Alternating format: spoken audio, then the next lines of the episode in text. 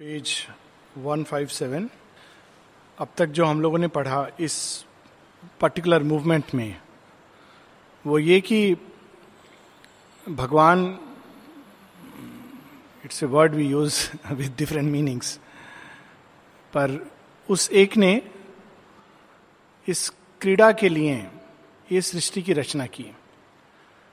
अब क्रीड़ा के लिए, खेल के लिए दो चीज़ों की ज़रूरत है। एक तो प्लेग्राउंड होना चाहिए और दूसरा, एक व्यक्ति अपने आप अकेला नहीं खेल सकता एक्सेप्ट सॉलिटेयर इस तरह के एक दो गेम हैं जो व्यक्ति अकेला खेल सकता है, लेकिन भगवान को अकेले खेल में आनंद नहीं। तो उन्होंने अपने अंदर से दो की संभावना प्रकट की और स्वयं ही वो पुरुष बन गए, एक ऐसा भाव जो छिपता था और स्वयं ही वो प्रकृति बन गए जिसको ढूंढ करके उनको अभिव्यक्त करना था। दिस इज़ द चैलेंज तो ये एक ऐसा खेल है?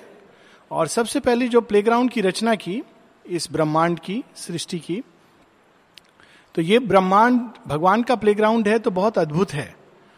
ये एक्सपैंड करता है और कॉन्ट्रैक्ट करता है।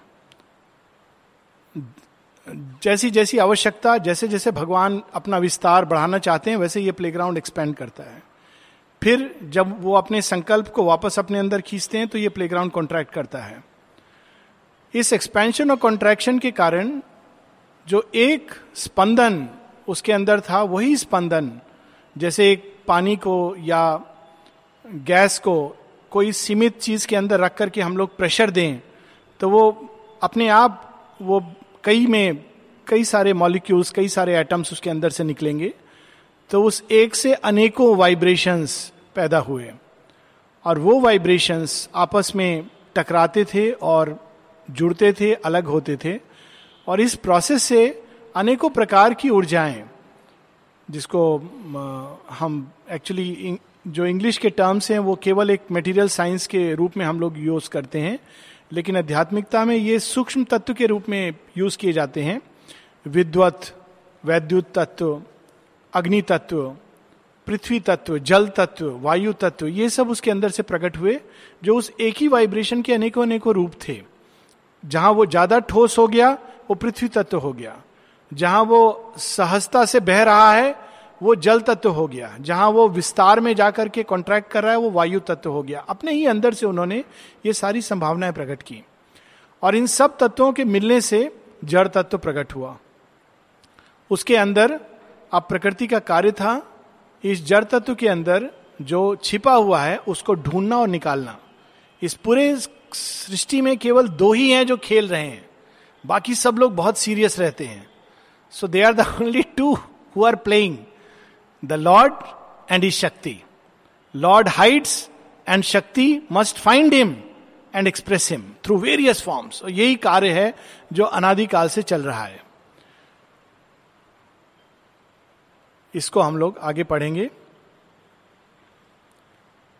लगभग बीच में a consciousness with mute stifled beats of sense a mind suppressed that knew not yet of thought an inert spirit that could only be तो उसके अंदर भगवान भी जड़वत अवस्था में वो स्वयं को छिपा लेता है।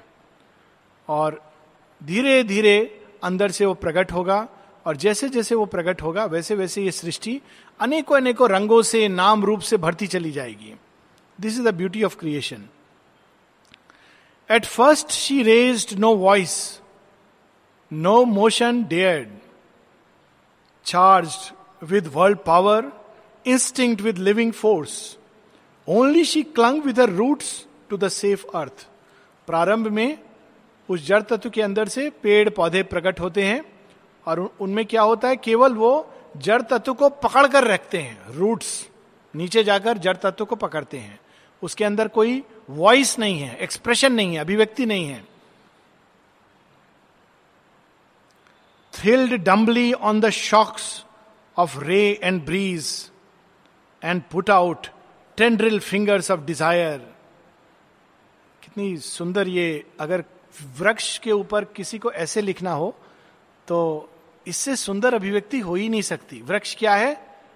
भगवान छिपे हुए हैं और वो अपने अंदर से प्राण तत्व को प्रकट करते हैं, जड़ तत्व के आधार पर।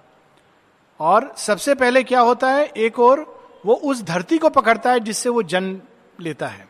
और ये हम सब के अंदर आगे तक चलता रहेगा। एक भाग हमारा धरती से जुड़ा रहता है, और दिस इज़ इंपॉर्टेंट और दूसरा भाग हमारा आकाश की ओर आरोहण करता है। तो सबसे पहले ये चीज़ पेड़ पौधों में देखी जाती है। एक और जड़ें धरती को पकड़ती हैं। दूसरी ओर, आकाश की ओर टेंड्रिल फिंगर्स ऑफ़ डिज़ायर कामना करती हैं, प्रकाश की, आनंद की, विस्तार की, और this is the description of a plant and early life form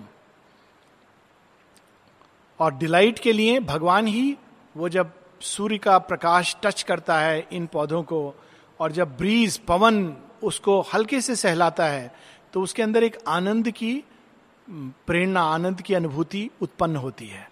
अब यही चीज़ आगे चलकर कितनी सूक्ष्म हो जाएगी। मनुष्य के अंदर भी वो देता है आनंद। अभी भी अगर हम जाड़ों के दिनों में सूर्य के टच को महसूस करें तो बहुत आनंद आता है। अभी भी अगर हम शीतल समीर बहते हुए उसको हम अपने चेहरे पर, शरीर के ऊपर अनुभव करें तो आनंद आता है। परंतु हम लोग उससे कहीं आगे जा सकते हैं। एक कवि अपनी कल्पना में उस आनंद को फिर से चित्रित कर सकता है। जस्ट बाई, अभी जो हम लोग पढ़ रहे हैं श्री अरविंद हम लोगों को केवल एक चित्रण के द्वारा वही आनंद दे रहे हैं। तो मनुष्य के अंदर वो आनंद सूक्ष्म होता जाता है। और फिर मनुष्य से आगे जो देवत्व प्रकट होगा, वो एक सिंबॉलिक सांकेतिक आनंद हो जाएगा।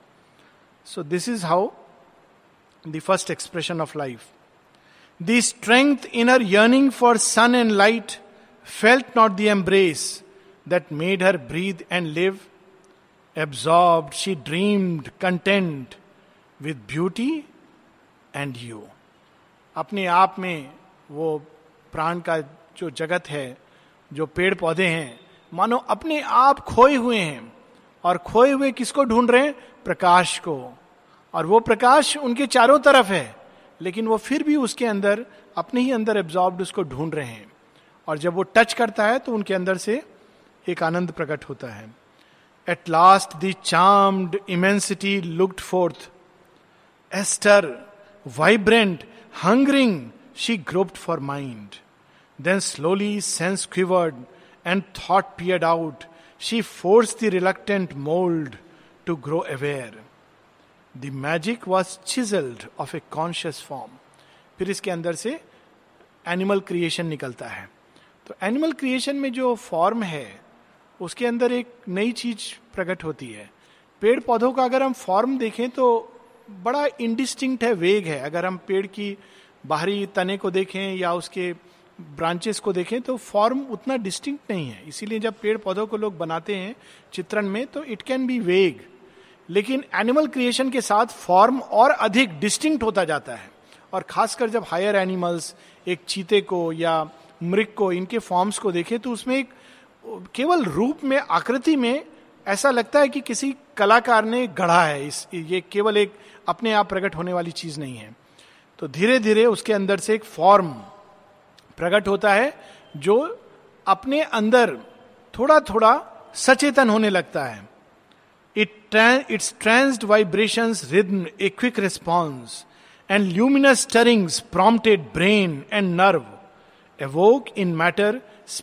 आइडेंटिटी पहली बार जड़ तत्व में ऐसा प्रतीत होता है कि आत्मा की एक हल्की सी स्फूर्णा आ गई है। और जड़ तत्व के अंदर वो गतियाँ जो वास्तव में आत्म तत्व के अंदर हैं हल्की हल्की प्रकट होने लगती हैं। प्रेम प्रकट होने लगता है। जॉय प्रकट होने लगता है। ये सब चीज़ें धीरे, एक हल्का सा ज्ञान even at the level of animal life ये प्रकट होने लगता है। And in a body lit the miracle of the heart love and the soul's witness gaze animal creation देह के अंदर क्या प्रकट होने लगता है? हार्ट्स लव पहला, love is found in animals, लेकिन थोड़े उच्च स्तर के जो एनिमल्स हैं उनके अंदर um, हाथी वगैरह में तो ये बहुत ही प्रोमिनेंटली डिस्प्ले होता है। वो इनफैक्ट अगर हाथी के बच्चे को कोई दूसरा जानवर अटैक करता है या मार डालता है तो पूरा का पूरा झुंड वापस आकर के अटैक करता है। ए फीलिंग एक अफेक्शन हम देखते हैं कि जानवर के अंदर मातृत्व की भावना वात्सल्य का रस ये सब प्रकट होने लगता है। सो so, ये मिरेकिल नेचर करती है। इसको शेरविंद कहते हैं मिरेकिल जड़ तत्व के अंदर आत्म तत्व के अंदर जो चीज़ें हैं उनकी प्रारंभिक अभिव्यक्ति। Impelled by an unseen will there could break out fragments of some vast impulse to become and vivid glimpses of a secret self and the doubtful seeds and force of shapes to be awoke from the inconscient swoon of things जो बिल्कुल अंधकार में, निश्चेतना के अंधकार में, मानो सब कुछ एक ट्रांस में था, उसके अंदर से एनिमल क्रिएशन प्रकट होता है। An animal creation crept and ran and flew and called between the earth and sky hunted by death but hoping still to live and glad to breathe if only for a while और इसके साथ क्या प्रकट होती है? एक बहुत अद्भुत चीज़। जिसको कहते हैं जिजीविशा और इसको वैज्ञानिक लोग कहते हैं, ये मेडिकल साइंस में, कि सबसे इंपॉर्टेंट चीज़ क्या है? कोई भी बीमारी का आउटकम डिटरमाइन करने में।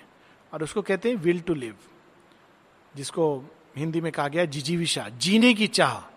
जीने की अगर चाह है तो व्यक्ति भीषण बीमारियों के द्वार से भी निकल सकता है। Not necessarily always but he is the capacity और अगर जीने की चाह मंद हो गई है तो साधारण सी बीमारी बढ़ती चली जाती है और वो समाप्त हो जाता है। ये जिजीविसा कहाँ से प्रकट होती है? स्पिरिट के अंदर से। क्यों? स्पिरिट के अंदर इमोर्टेलिटी का आभास है। और हम देखेंगे कि पशु के अंदर जिजीविशा प्रकट होती है। और हंटेड बाई डेथ, किंतु फिर भी उसके अंदर गिव अप नहीं करता है। कुछ हम लोगों को सीखना चाहिए पशुओं से। एक शेयरविंद की स्टोरी है। शेयरविंद की स्टोरी मीन्स शेयरविंद से कनेक्टेड है। और शायद इसकी पहले चर्चा भी हुई है। सिल्वियो जो नाजी कैंप में था, और एक समय आता है जब वो सुसाइड करना चाहता है, और अचानक उसके सामने विजन में श्री अरविंद प्रकट होते हैं, और वो नाम उनका लेता है रॉबिन डोगोस रॉबिन डोगोस Aurobindo Ghosh so he takes it like that और वो कहते हैं कि मैं बहुत दूर इतने हज़ार मील चल करके तुम्हारे पास आया हूँ और तुम क्यों सुसाइड करना चाहते हो? तो कहता है कि मैं क्या करूँ? जीवन से निराश हो गया हूँ। तरह तरह के टॉर्चर उसको मिलते थे। तो शेरविंद उसको कहते हैं, विजन में शेरविंद जैसे आते हैं, कहते हैं कि अच्छा सुनो, मैं तुमको एक कहानी सुनाता हूँ। और कहानी सुनाते हैं कि दो चिड़िया थी और वो उड़ रही थी। अपने बच्चे के साथ उसको उड़ना सिखा रही थी। समुद्र के ऊपर, कि समुद्र के ऊपर उड़ते कैसे हैं? पिता चिड़िया, माता चिड़िया और एक बच्चा। तो बच्चा एक्सपर्ट नहीं है और अचानक हवा का एक तेज झोंका आता है, वो छोटा बच्चा गिर पड़ता है। और गिर पड़ता है तो नेचुरली अब वो समुद्र में डूबेगा, किसी भी तरह फड़फड़ा रहा है। तो ये जो चिड़िया दोनों ऊपर से देखती हैं कि उनका बच्चा गिर गया है तो वो क्या करती हैं?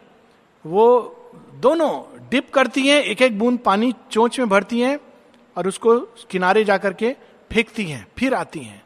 फिर से एक पानी चोंच में भरती हैं, फेंकती हैं। तो शेरविंद कहते हैं कि मालूम है वो क्यों कर रही थी? वो ये सोच रही थी कि इस प्रकार से मैं समुद्र को खाली कर दूँगी, ताकि मेरा ये बच्चा बच जाए।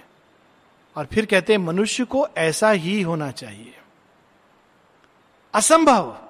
मतलब मनुष्य क्या बोलेगा, देखकर असंभव है। लेकिन चिड़िया ऐसा नहीं सोच रही है। शायद हो सकता है। दिस इज़ द स्पिरिट तो जो चिड़िया के अंदर, जो एनिमल क्रिएशन के अंदर जिजीविशा है, और कभी कभी एनिमल प्लैनेट और नेशनल ज्योग्राफिक पर ऐसी ऐसी चीज़ें देखने को मिलती हैं। आश्चर्य होता है कि वो जानवर बिल्कुल छह सात सिंहों ने उसको अटैक कर लिया है, लेकिन वो लड़ता है और बच जाता है। ऐसे दो तीन ऐसे वीडियोस मैंने देखे हैं रियल वीडियोस कि एकदम असंभव। एक तो देखा था जिसमें एक भैंसा, तीन चार सिंह उसको अटैक करते हैं और वो लड़ता है लड़ता है गिवअप नहीं करता है। इतने में उसकी चीतकार सुनकर सात आठ भैंसे उधर से भाग के आते हैं और फिर उसके साथ साथ सौ भैंसे आते हैं और ये सारे सिंह जो वहाँ पर उस एक बिचारे भैंस को मार रहे थे, अचानक भाग भाग जाते हैं और देखने से लगता है कि प्रकृति का खेल उलट गया। भैंसा भगवान की सवारी बन गया और सिंह महिषासुर की तरह भाग रहा है। It really gave that impression the whole thing was reversed and it is very interesting कि कैसे हम लोग के अंदर जिजीविसा होनी चाहिए। तो श्री अरविंद कहते हैं कि स्पिरिट के प्रवेश करने से जानवर के अंदर, पशु जगत के अंदर जिजीविशा प्रकट होती है। इसके बाद क्या आता है? मन। Then man was moulded from the original brute original brute कौन सा है? यही। पशु जगत के अंदर जो मनुष्य पैदा होता है, वो क्या समझता है? देह आत्मबोध। देह ही सब कुछ है। देह स्पिरिट की अभिव्यक्ति के लिए है, ये बाद में आएगा। इसके परे कुछ नहीं है। तो वो एक ब्रूट, ओरिजिनल ब्रूट, उससे मनुष्य, मन आता है उसके अंदर। A thinking mind had come to lift life moods the tool of a nature mixed and vague जब तक मनुष्य के अंदर मन तत्व प्रवेश नहीं करता है, मनुष्य ये सोचता नहीं है, कल्पना नहीं करता है, विचार नहीं करता है, तब तक वो वास्तव में मनुष्य का रूप है लेकिन मनुष्य नहीं है। तो मन के आने के साथ साथ ये सारी चीज़ें प्रकट होती हैं। तो लाइफ के मूड को एक डिग्री आगे ऊपर उठाता है। कैसे ऊपर उठाता है? प्राण जगत में वे सारी चीज़ें दिखती हैं, लेकिन वो एक नेचुरल इंस्टिंक्टिव अभिव्यक्ति है। एक जो माँ है, वो शिशु को जन्म देके वात्सल्य नेचुरल उसके अंदर होगा। अब मनुष्य के अंदर जब यही चीज़ होगी तो देखिए कैसे होगा। How mind lift the life mood मेरे ऑफ़िस में एक बिल्ली थी, जो आती थी जब बहुत क्लोज हो गई थी। सुनील दा का म्यूज़िक सुनेगी सुबह सुबह बैठ जाएगी कुर्सी पर। जब सुनील दा का म्यूज़िक चल रहा है तो वो किसी पेशेंट को नहीं आने देती थी। मतलब जैसे as if she was jealous nobody will come at this time तो फिर उसको उठाकर माता जी शेरविंद के चित्र के पास रखता था। तब वो बैठने देती थी। जब उसको डिलीवरी होने वाली थी शी गॉट प्रेग्नेंट तो वो आकर बैठ गई और जाए ना ऑफ़िस से। तब हम सबको लगा कि ये now she is going to deliver तो पूरा उसके लिए अरेंजमेंट किया गया। ना दिस वॉज़ इंस्टिंक्टिव अब मनुष्य होता तो मनुष्य क्या करता? प्लान करता कि अरे, बच्चा आने वाला है। तो सबसे पहले क्या? नाम क्या रखेंगे? सब जगह से नाम पूछेगा। अल्टीमेटली वो रखेगा जो चाहता है। कंसल्ट करेगा। उसके बाद घर में आ रहा है तो ये ये चीज़ें आनी चाहिए। पूरे घर का अरेंजमेंट होगा। माता पिता निर्णय लेंगे कि हम झगड़ा नहीं करेंगे। फिर बोलेंगे, बच्चा के सामने झगड़ा नहीं करेंगे बिकॉज़ दे रियलाइज़ कि ये असंभव है। तो बच्चे के सामने झगड़ा नहीं करेंगे। ऐसा करेंगे, वैसा करेंगे। सारी कल्पना कर लेगा। वहाँ पढ़ाएँगे, ऐसा सब कुछ। तो माइंड क्या करता है? लाइफ के मूड को लिफ्ट करता है। जब बच्चा आता है तो मनुष्य का बच्चे को भी माँ दूध पिलाती है और जानवर भी अपने बच्चे को दूध पिलाता है। लेकिन there is a world of difference और वो डिफरेंस जो है, वो माइंड के आने से प्रकट होता है। तो शेरविंद कहते हैं it lifted life mood an intelligence half witness half machine this seeming driver of her wheel of works mission to motive and record her drift and fix its law on her inconstant powers मन दूसरी चीज़ क्या करता है? आने के बाद हर चीज़ को समझना चाहता है। ऐसा क्यों हुआ? वैसा क्यों होता है? हालाँकि जब और हम आगे बढ़ते हैं तो देखते हैं कि कॉज इफ़ेक्ट नहीं होता है। This is not true highest चेतना में कॉज और इफ़ेक्ट नहीं होता है। It's just an expression of delight हम अभी कहते हैं कि इसका कारण ये था but this is not true it's an unfolding of delight time space के अंदर। लेकिन एक सीमित चेतना जब मन की होती है तो कारण जानना चाहता है। हमने कल आइसक्रीम खाई थी, इसलिए मेरा गला बैठ गया। कल हम बारिश में गए थे, इसलिए मेरा सिर दुख रहा है। परसों हमने इस व्यक्ति से बात की थी, इसलिए बीमार पड़ गए हैं। None of this is true लेकिन मन हैंडल करने के लिए ऐसा कॉज इफ़ेक्ट ढूंढता है। कारण, साथ में प्रयोजन। एम होना चाहिए गोल होना चाहिए। हाईएस्ट चेतना में जाएँगे तो you will see there is no goal माता जी कहती है एजेंडा में। In a way to speak about the goal and aim is childishness whose goal what goal it's an unfolding divine चेतना अपने डिलाइट में अपने आप को प्रसारित कर रही है. Where is the goal in that goal मतलब प्रारंभ और अंत. जो अनादि है, जो अनंत है where is the goal in it it's a constant unfolding लेकिन मनुष्य इस चेतना को रिसीव नहीं कर सकता. उसको सोचना भी उसके लिए भयानक है. वो एकदम डिसोरियंट हो जाएगा. तो इसलिए उसको कहा जाता है, ये गोल है, यहाँ से प्रारंभ है, वहाँ अंत है। It is easy for the mind to handle so motive and cause ये मानवीय चेतना पर मन के आने से होता है। वो नियम ढूंढता है सृष्टि में फिक्स इट्स लॉ अगेन शेयरविंद कहते हैं, कोई नियम नहीं है हैबिट्स हैं। हैबिट्स को हम नियम कहते हैं, और हम उसको बदल सकते हैं। जैसे एक लाइफ डिवाइन में तो बड़ा सुंदर एग्ज़ाम्पल देते हैं। कोई व्यक्ति आपको इंसल्ट कर रहा है तो एक नेचुरल रिएक्शन होता है क्रोध करना। कोई आप पर क्रोध कर रहा है, आपको क्रोध आएगा। और हम कहते हैं इट इज़ नेचुरल शिरविंद कहते हैं, ऐसा आवश्यक नहीं है। दिव्य जीवन में वो इसका स्टेप बताते हैं। How this is actual yoga we think yoga is sitting in a cave and meditating this is yoga कोई आपसे क्रोध कर रहा है या इंसल्ट कर रहा है। शेरविंद कहते हैं, आप उसको बिल्कुल विपरीत रिस्पॉन्स दे सकते हो। और शेरविंद कहते हैं this is one of the first things that is taught in Rajyoga Rajyoga में क्या सिखाया जाता है? आपसे कोई क्रोध कर रहा है आप उसको यू रिटर्न लव अब बहुत सुंदर इस चीज़ को एक फ़िल्म में दिखाया गया था। लेकिन बहुत ही नेचुरली फ़िल्म एक मीडियम है जिसमें इम्परफेक्शन आई थिंक हिरानी की फ़िल्म थी uh, Munna Bhai. What was that Gandhigiri. It's not about Gandhigiri. Gandhigiri is actually it is not Gandhigiri. Gandhigiri is something very different but probably he didn't know how to express it but to respond back with love जब आपको insult किया जाता है it's very difficult for human consciousness पर यह किया जा सकता है। जो पहला रिस्पॉन्स है, वो हैबिचुअल रिस्पॉन्स है। उसी चीज़ को फ़िज़िकल लेवल पर। शेयरविंद को जब एक बार एक बिच्छू काटता है तो नॉर्मली क्या होता है, हम लोग, ओफ, बिच्छू क्या, चीटी काट ले तो उसको पहला चीटी को मारेंगे। So it's I think it is a violence तो वो बेचारी को मालूम भी नहीं है, गलती से आप उसके ऊपर पाँव रख रहे हो। उसके बाद पाँव को छिटकाएँगे, उसके बाद धरती को, अपने को कोसेंगे, दिन खराब था, किसका चेहरा देख लिया? We can give a totally different response and that response can be at the physical level चीटी काट रही है, मुझे दर्द हो रहा है, क्या इसको मैं एक प्लेजेंट सेंसेशन में बदल सकता हूँ? इट इज़ वर्थ ट्राइंग लेकिन मुझे दोष मत दीजिएगा अगर पेन होगा तो। But try next time if an ant bites can we convert this sensation into a pleasant sensation it is possible so ये सब कुछ आगे होता है लेकिन mind and fix its law on her inconstant powers this master spring of a delicate engineering aspire to enlighten in its user and refine lifting to a vision of the indwelling power, the absorbed mechanic's crude initiative. और फिर प्रकृति किस हद तक ले जाती है? मन को माध्यम बनाकर वो सीधा सोर्स को जानना चाहती है। पूरे इवोल्यूशन को शेरविंद बता रहे हैं। और ये क्यों बता रहे हैं? क्योंकि ये सब स्टेप बाय स्टेप प्रोसेस है। इसको हम छलांग नहीं लगा सकते हैं। ये पहली चीज़ जो इवोल्यूशन के बारे में जाननी है, जब माता जी ने कहा कि सुपरमैन 300-400 साल प्रतीक्षा करो।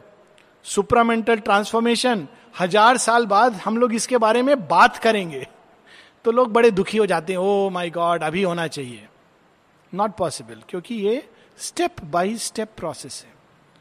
हम जंप नहीं कर सकते। जंप करेंगे तो गिर जाएँगे। पता चला सुपरमैन बनने गए थे और इंफ्रा ह्यूमन बन गए। दिस इज़ वेरी कॉमन कि लोग आते हैं सुप्रा मेंटल बींग बनने और इंफ्रामेंटल अमलदा कहते थे इंफ्राडेंटल सारे दांत टूट गए। सुपरा मेंटल बनने आए थे इंफ्राडेंटल बन गए। एक भी दांत नहीं बचा। और व्यवहार में पशु से भी नीचे चले गए। That is not the process there is a step by step process ये वर्ल्ड एनर्जी एक क्षण में अपने को नहीं निकाल सकती है। मैटर को अडेप्ट करना है। तो यहाँ पर वो पूरी प्रोसेस बता रहे हैं। He raise his eyes heaven light mirrored a face वही मन जो पहले जड़ तत्व को देखता है, फिर प्राण तत्व को चारों तरफ़ देखता है, फिर स्वयं को समझने की चेष्टा करता है, फिर ऊपर उठ के देखता है, आकाश में क्या है? तो मन कहता है, कल्पना से, आकाश आकाश में देवता है, जलवृष्टि होती है, विद्वत के कण ऊपर से गिरते हैं, आकाश में देवता है। फिर आकाश में चला जाता है, देखता है कोई देवता नहीं है। मून पर भी कोई देवता नहीं मिले, मार्स पर भी कोई देवता नहीं मिले। तब कहता है, यही आकाश हमारे अंदर है, देवता वहाँ नहीं है, हम गलती कर रहे थे।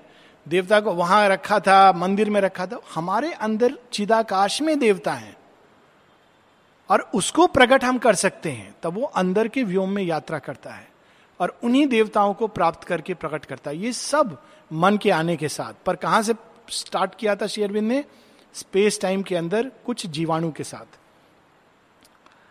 at the works wrought in her mystic sleep. She looked upon the world that she had made. मन के द्वारा अपनी ही सृष्टि को प्रकृति देखती है। मन भी प्रकृति के अधीन है, लेकिन वो स्वयं को देखती है। Wandering now ceased the great automaton she pause to understand herself and aim pondering she learn to act by conscious rule a vision measure guided her rhythmic steps मन आने के पहले जानवर बहुत एनिमल क्रिएशन में बहुत ब्यूटीफुल इंजीनियरिंग होती है। अगर आप कभी मधुमक्खी के छत्ते को देखें। देखिएगा, हाथ मत दीजिएगा, पर देखें। तो it is so beautiful marvel of engineering बिना इंची टेप के परफेक्शन से मेजर करके हेक्सागोनल बनते चले जाते हैं। दीमक की बांबी को देखिए। तो अगर दीमक के साइज़ में या एक चीटी के भी उसको घर को देखिए तो चीटी के अनुपात में अगर आप देखेंगे तो लगता है कि न्यूयॉर्क में जो स्काई स्क्रेपर है, एक सौ, डेढ़ सौ मंजिली जो इमारत है वो कुछ भी नहीं है, क्योंकि चीटी के अनुपात में ये शायद 200 मंजिलें हैं। लेकिन फ़र्क इतना है, चीटी और मधुमक्खी नोबेल प्राइज के लिए कंटेस्ट नहीं करेगी। वो जानने की चेष्टा नहीं करेगी कि मैंने क्या बनाया है। कोई ताली नहीं बजाएगा कि अरे, क्या वंडरफुल चीज़ बनाई है। लेकिन मनुष्य मन के आने के साथ, आह, क्या आनंद आ गया। स्काई स्क्रेपर बना। क्यों? क्योंकि मन समझना चाहता है। This is the beauty of mind that it observe skyscraper बना, पचास मंजिला। इसको मैं सौ मंजिला कैसे बनाऊँ? तो वो प्रिंसिपल देखता है और देखकर वही पचास मंजिले इमारत को सौ मंजिला, डेढ़ सौ मंजिला आने वाले समय में कहा जाता है कि ऐसी ऐसी चीज़ें होंगी, आकाश में टैक्सीज उड़ेगी। वो प्रिंसिपल को पकड़ करके चिड़िया कैसे उड़ती है? प्रिंसिपल को पकड़ता है और एक लोहे की चिड़िया बनाकर उसके अंदर 400-500 लोगों को उड़ा देता है। This is the beauty of the mind लेकिन जो चिड़िया उड़ती है, वो केवल अपना उड़ सकती है, उससे ज़्यादा नहीं कर सकती। एक चीटी, एक एंट हिल बनाएगी, उसको इंप्रूव नहीं कर सकती। सो माइंड आकर उसको इंप्रूव करता है। Thought bordered her instinct with a frame of will and lit with the idea her blinded urge जो प्राण के अंदर केवल एक ब्लाइंड अर्ज़ थी, उसको माइंड प्रकाशित करता है आइडिया के रूप में। जानवर नहीं कहता कि आई लव यू अपने बच्चे को कभी नहीं बोलेगा। I am very fond of you पर जो मनो में प्रधान व्यक्ति होगा, वो बोलेगा। माँ बोलेगी you are such a cute baby और बेबी सुनेगा, उसको अच्छा लगे। This is how the mind comes लेकिन पशु के स्तर पर भी है। उतना ही पशु माता भी अपने प्राण को उतना ही न्यौछावर करेगी, जितना एक मानवीय माँ। शायद ज़्यादा बट मानवीय माँ, मन के आने के बाद idea what is this that I am doing when I am feeding the child I am expressing maternal love ये विचार आएगा। वो पशु के अंदर नहीं है। And mystery of unthinking accurate steps see stuck the specious image of a self a living idol of disfigured spirit. On matters acts, she imposed a patterned law. She made a thinking body from chemic cells and molded a being out of a driven force. To be what she was not inflamed her hope.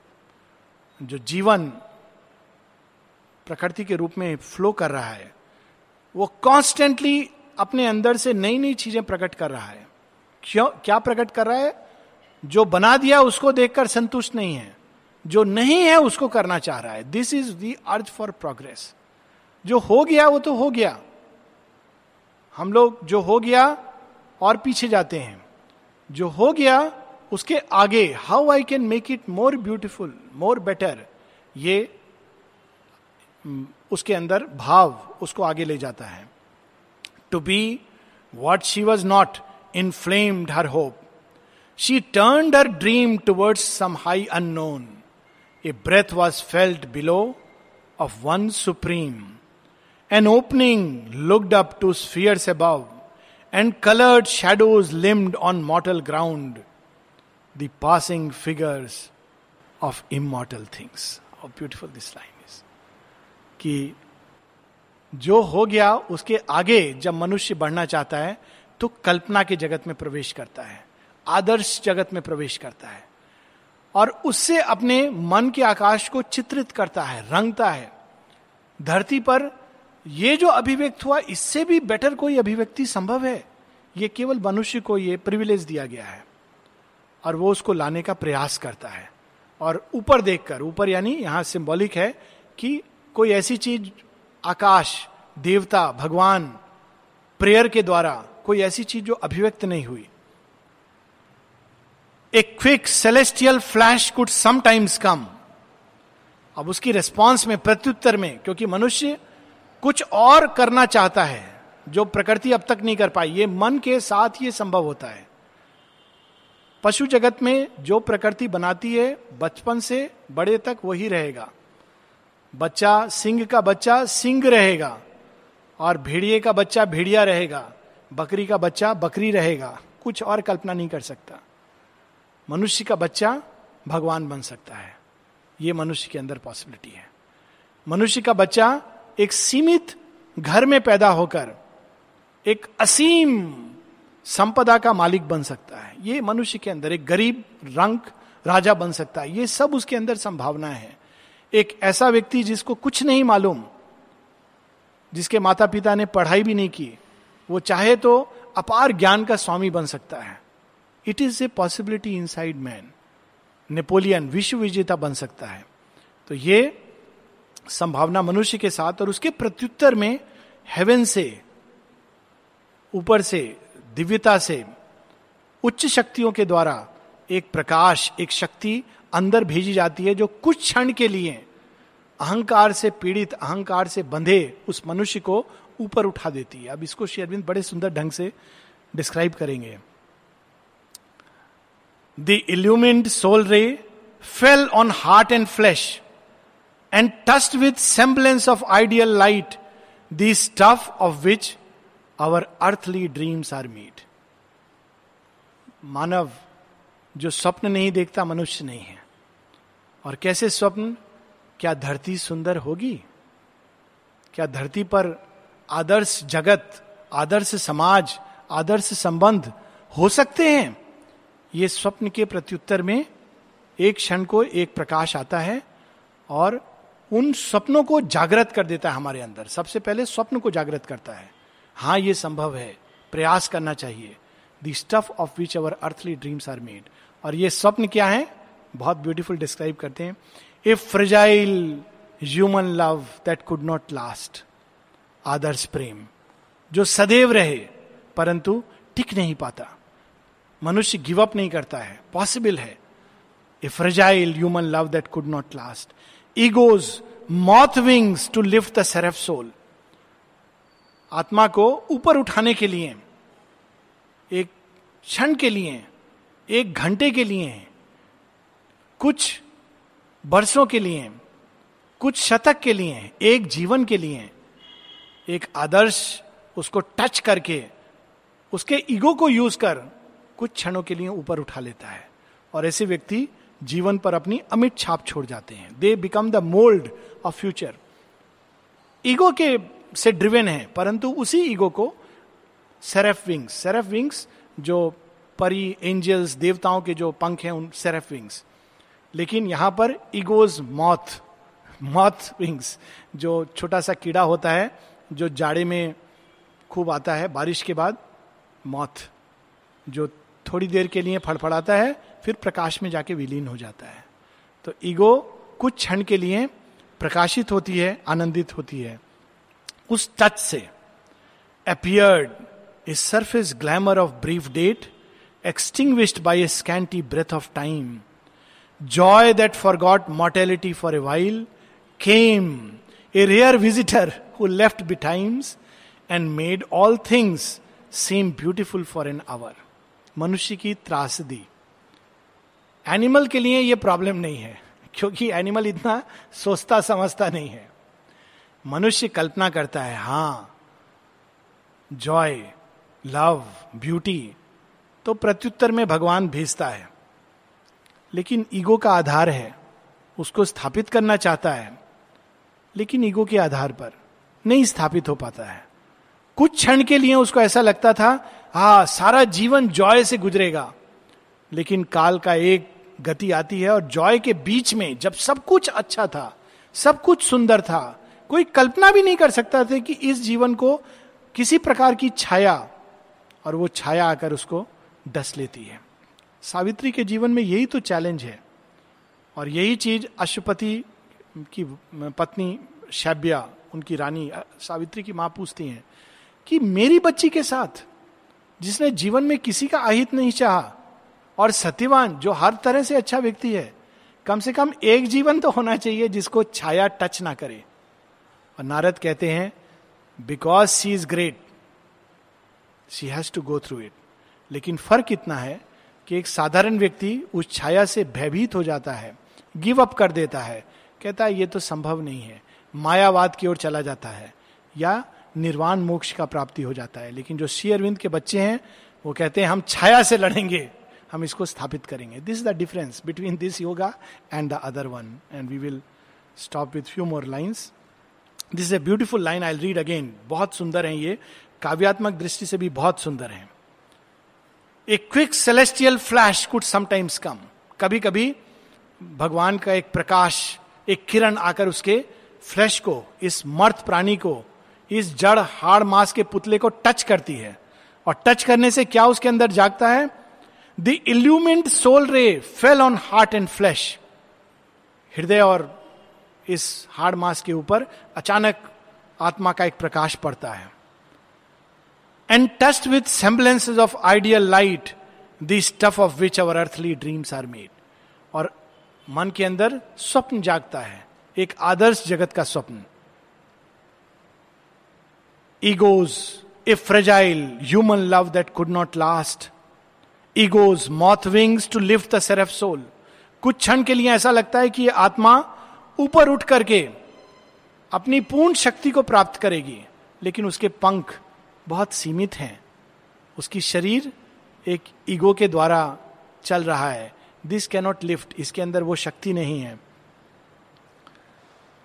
Appeared a surface glamour of brief date extinguished by a scanty breath of time कुछ क्षण के लिए उस रात में एक दिए का प्रकाश हुआ और देखने वालों को लगा हा यही सूर्य है। जिसने कभी सूर्य नहीं देखा आ सूर्य आ गया, सूर्य की प्रतीक्षा कर रहे थे।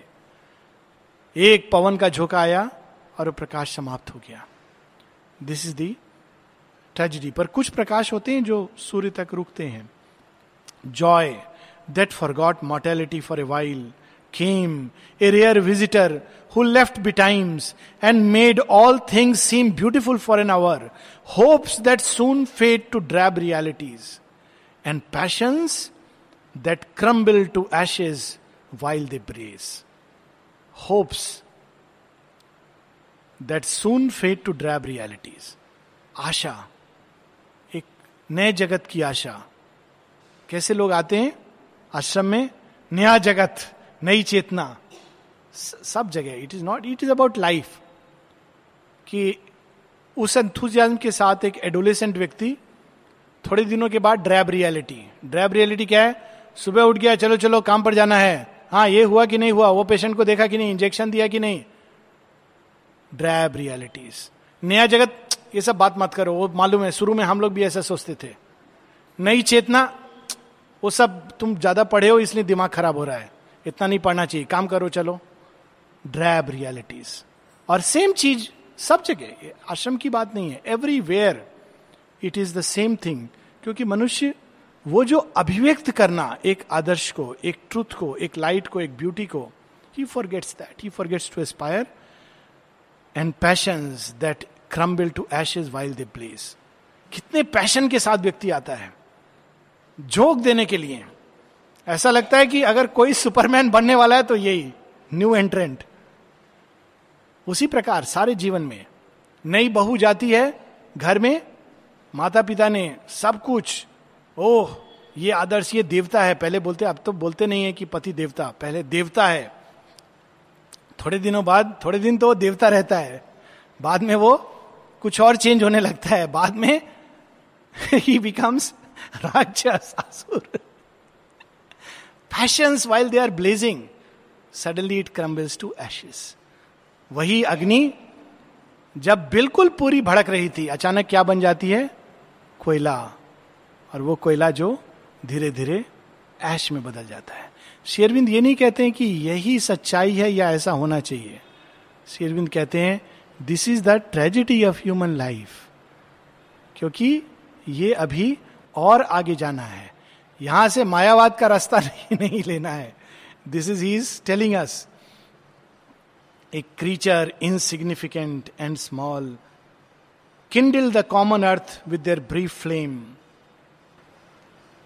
a creature insignificant and small visited uplifted by an unknown power man laboured on his little patch of earth for means to last to enjoy to suffer and die ये मनुष्य की प्रारंभिक अवस्था, जिसमें ये सब होता है, मनुष्य की अल्टीमेट पॉसिबिलिटी नहीं है कि वो अल्टीमेटली एक छोटी सी भूमि, उसमें हल जोत के खाने पीना हो गया, बच्चा हो गया, बच्चे का शादी हो गया, उनके बच्चे हो गए, जीवन चलता था जैसे चलता रहेगा और फिर हम एक दिन मर जाएँगे।